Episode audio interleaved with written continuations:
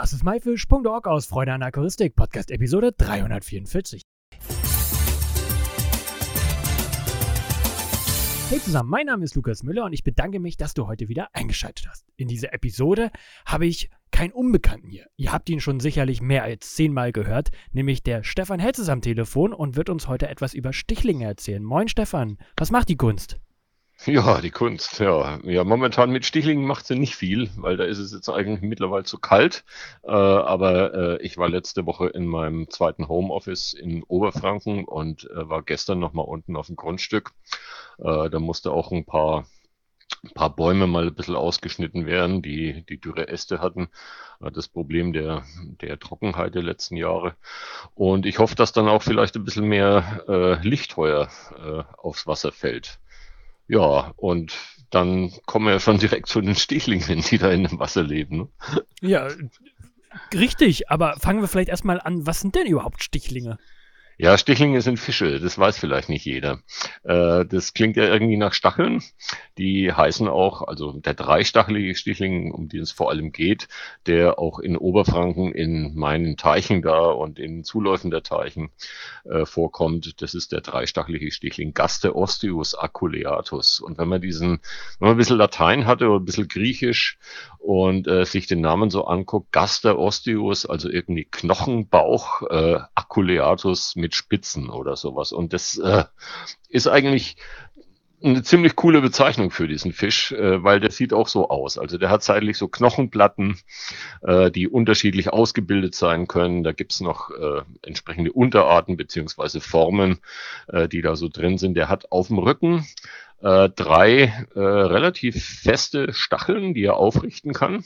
Äh, witzigerweise waren die Stichlinge auch äh, die ganze Zeit, wenn mein Vater noch Forellenteiche hatten, da in den Forellenteichen drin. Und ich habe einmal gesehen, wie eine Forelle versucht hat, so einen Stichling zu schnappen und er hat die Flossen aufgestellt, also auch die Bauchflossen und die Rückenflossen und äh, die Forelle hat dann schnell versucht, ihn loszuwerden, weil da so was Stacheliges im Maul da drin, das wollte sie nicht. Also äh, im Prinzip äh, stachelige Fische Fische. Die sind sehr klein. Äh, es gibt auch noch eine, noch eine weitere Art neunstachelige Stichlinge. Die sind relativ lang gezogen, äh, wären vielleicht so, äh, naja, bei mir die kleinsten so, wo, wo wenig Futter drin ist, vier bis sechs, sieben, acht Zentimeter groß. Die neunstacheligen, die sind noch ein bisschen, ein bisschen dünner und, und langgestreckter. Ja, und äh, sind ansonsten relativ coole Fische, weil die ein paar ziemlich coole Sachen können. Hört sich so an, als ob die hier heimisch wären. Die sind heimisch, klar. Ja, ja, ja. Also es gibt ja so verschiedene Stichlinge auch, die man äh, Burma-Stichlinge zum Beispiel kennt vielleicht der eine oder andere. Äh, das sind auch ganz dünne, langgestreckte, äh, ziemlich scheue Tiere, äh, die, die auch ziemlich cool sind. Die kenne ich eigentlich nur aus, aus der Literatur, aber irgendwann würde ich die auch gern mal pflegen. Die Einheimischen bei uns, die Dreistachler und die Neunstachler, die äh, kommen eigentlich in, in relativ vielen naturbelassenen Gewässern noch vor. Also nicht unbedingt jetzt in, in großen Flüssen, sondern meistens in Bächen. Die können klein sein und äh, können sogar winzig klein sein, diese Gewässer. Äh, ich kann ja mal erzählen, wo ich meine ersten da äh, entdeckt habe. Das war nämlich eher so ein, so ein Zufall. Ja, sehr gerne. Ja, ja gerne. Äh, da gab's äh, zwischen dem, dem Ort, wo ich geboren bin und einem, einem Nachbarort, da gab's da so ein Sumpfgebiet. Das ist so ein, so ein Erlenbruchwald. Und da haben die dann irgendwann so kleine Entwässerungsgräben reingemacht. Und diese Entwässerungsgräben, die waren nach zwei, drei Jahren äh, relativ stark mit Pflanzen besetzt. Naja, und wie es halt so ist, wenn man irgendwie dann so sechs, sieben Jahre alt ist und auf Expedition geht, mal äh, über den Dorfrand raus, äh, dann habe ich da drin gesehen, da bewegt sich was. Und na, kleine Fische, okay. Äh, da wusste ich aber noch nichts von Stichlingen. Und dann später mal, da habe ich ein, äh, da habe ich ein, äh, so Bücher gelesen, da waren immer so also so, so, so allgemein äh, Bücher über einheimische Fische und so. Da stand was über Fische drin, also über Stichlinge auch, äh, dass es kleine Fische sind, dass die ein ganz interessantes Fortpflanzungsverhalten und so zeigen. Und da habe ich mich an diese, diese Becher erinnert und bin dann nach drei Jahren oder so mal wieder hingegangen.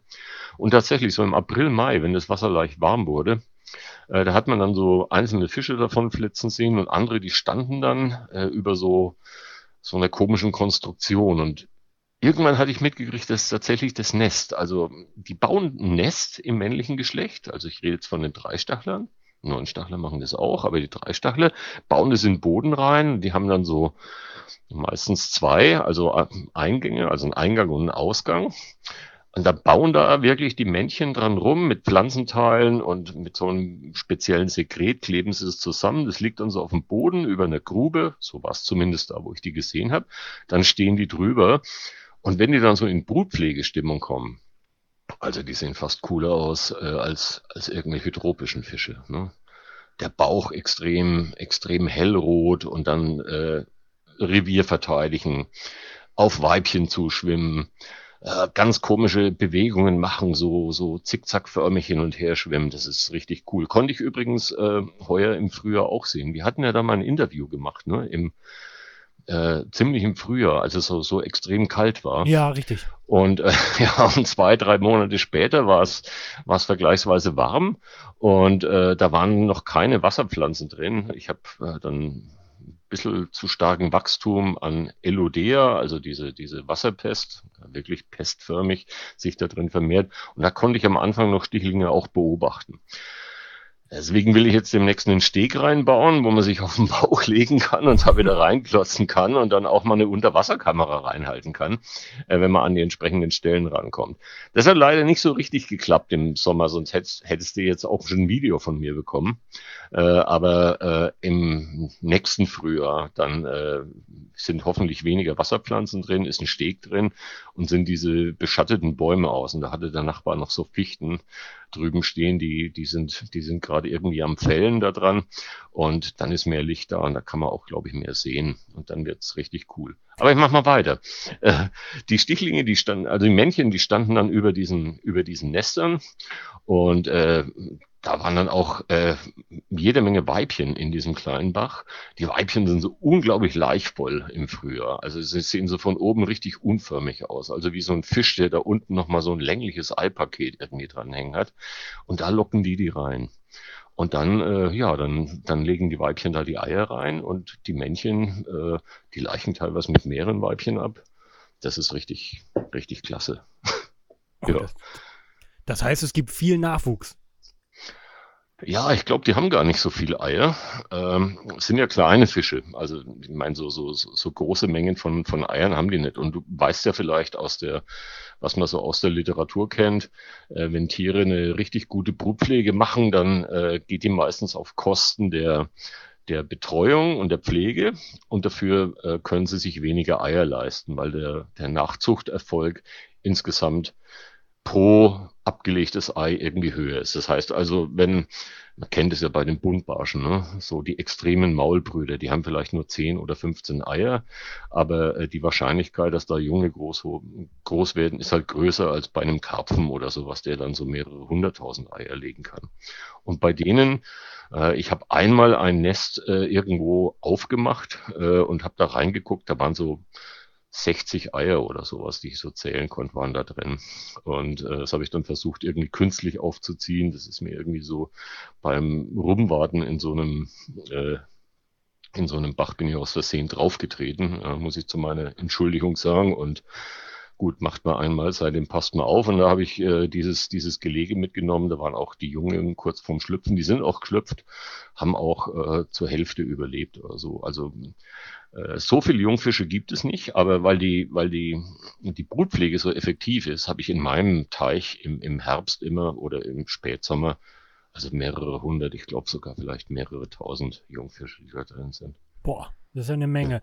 Du hast ja. gesagt, die sind ja gar nicht so groß. Weißt du ungefähr, wie groß nee. die werden?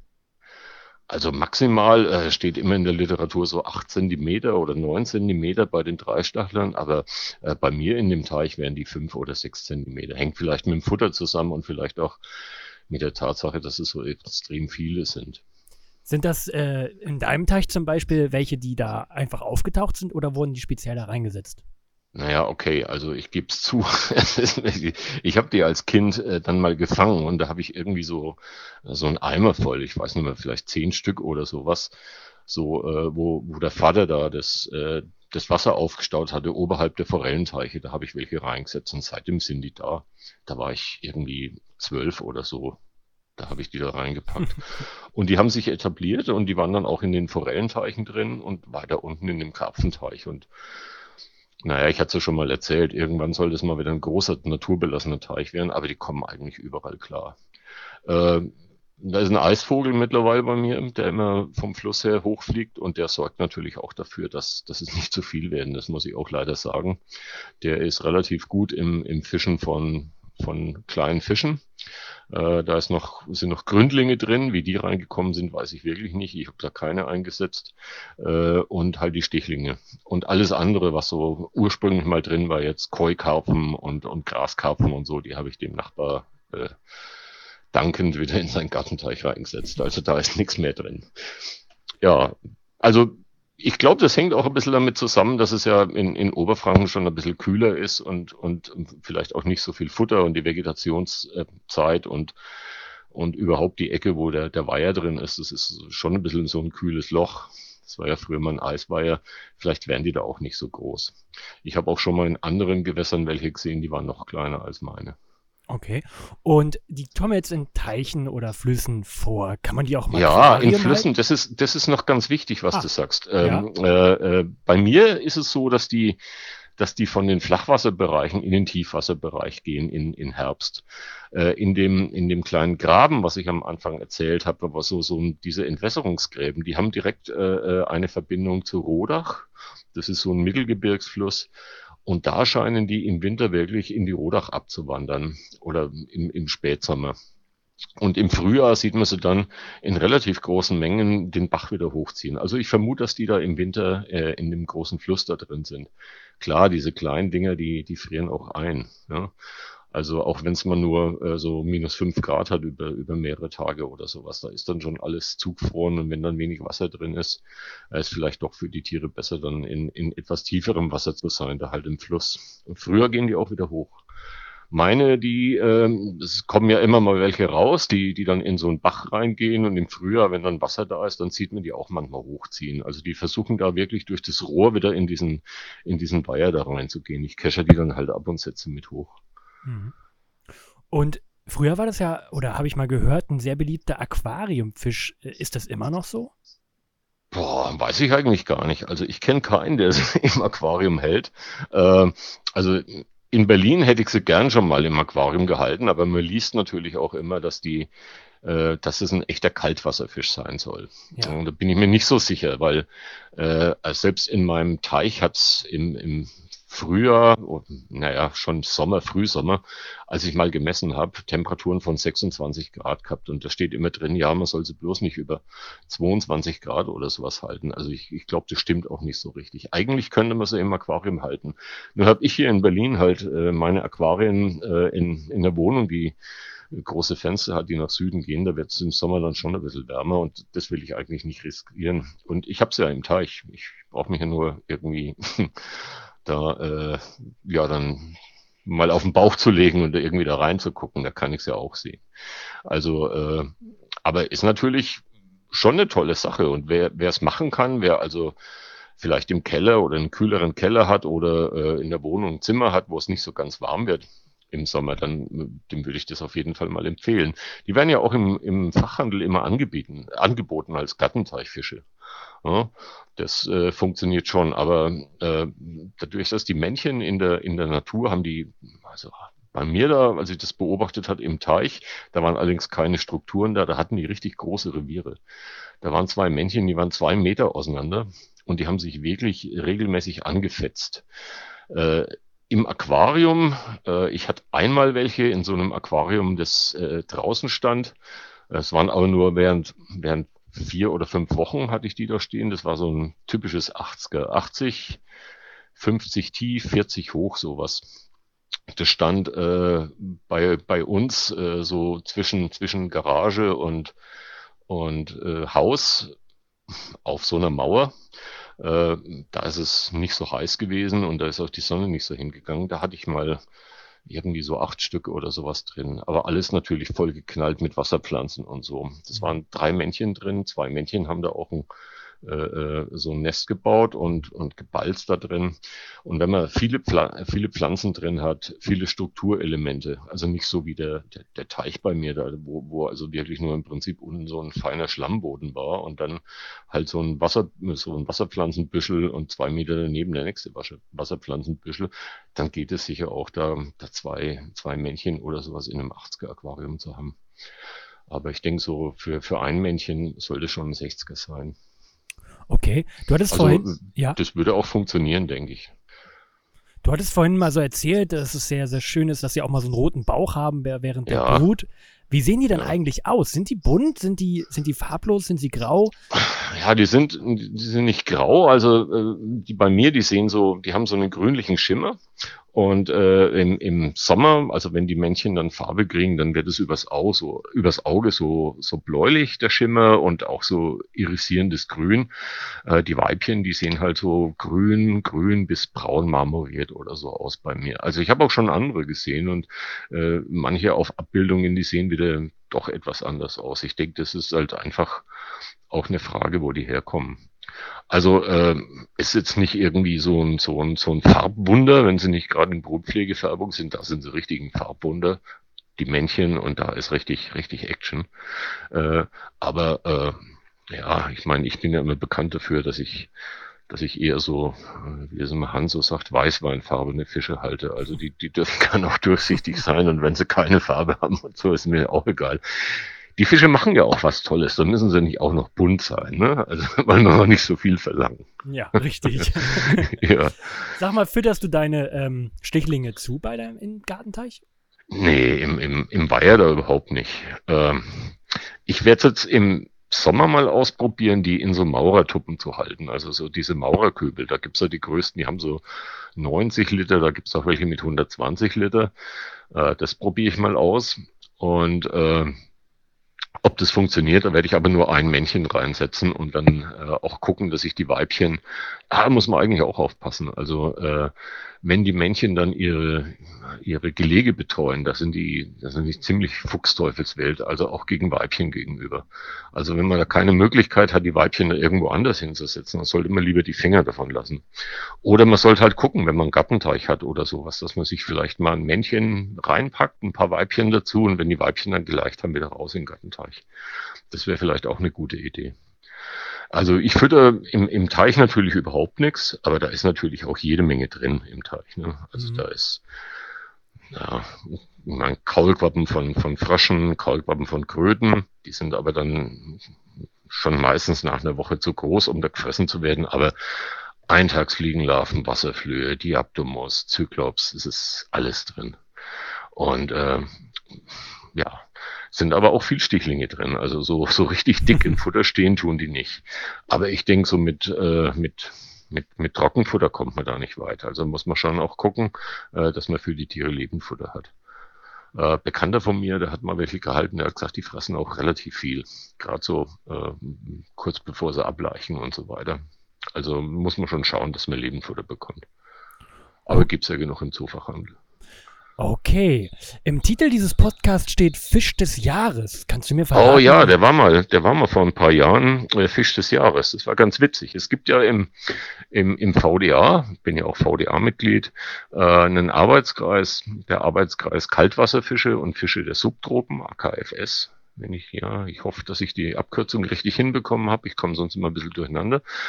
Und äh, da sind wir auch angesprochen worden. Da bin ich auch Mitglied in einem Arbeitskreis. Und da sind wir auch angesprochen worden. Da hat äh, ähm, Es ist ja immer so, dass, dass so, so verschiedene Angler, Fischereiorganisationen äh, sowas, sowas eben äh, wählen als Fisch des Jahres und da war der Stichling mal Fisch des Jahres. Das fand ich ganz interessant, weil äh, früher war das ja ein Fischunkraut. Und äh, Fischunkraut heißt ja im Prinzip, das sind Fische, die, ja, die, die einfach den anderen Fischen irgendwas wegfressen. Und da haben ja viele Angler äh, mittlerweile total umgedacht. Also machen so Besatz- und Hegemaßnahmen auch mit kleineren Fischarten und so weiter, äh, dass da wieder mh, auch ja Fische, die die eigentlich ein bisschen vergessen sind und nicht unbedingt nur für die Ang fürs Angeln oder sowas da sind, auch eingesetzt werden. Und da wurde eben der 2018 war das, glaube ich, oder 2019, ich glaube 2018 Stichling eben Fisch des Jahres. Da habe ich auch so einen kleinen Artikel dazu geschrieben. Äh, also einmal eben naja, das ist Verhaltensforschung. Ne? Das war ja damals so, früher hieß es ja noch Instinkthandlungen. Also äh, Nikotinbergen hatte da so Versuche gemacht oder zumindest behauptet, ähm, dass er so äh, rote Attrappen irgendwie hingepackt hat. Dann äh, reagieren halt männliche Stichlinge drauf und so weiter. Das, das ist schon eine interessante Geschichte.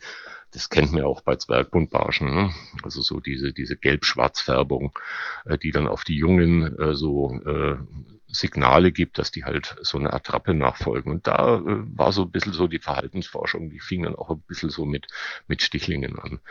Und mittlerweile gibt es in der Forschung immer noch äh, jede Menge, jede Menge äh, Literatur zu Stichlingen, äh, sei es jetzt Co-Evolution von Parasiten und Stichlingen, dann äh, äh, so, so Entscheidungsfindungen, die machen manchmal auch richtige Schwärme. Also bei mir sehe ich immer nur so Jungfischschwärme dann so im September, Oktober, die dann äh, in den krautigen Bereichen da an der Oberfläche sind. Aber äh, so in, in, in Gewässern, wo die dann im, im Herbst zurückwandern, da soll es richtig große Schwärme geben.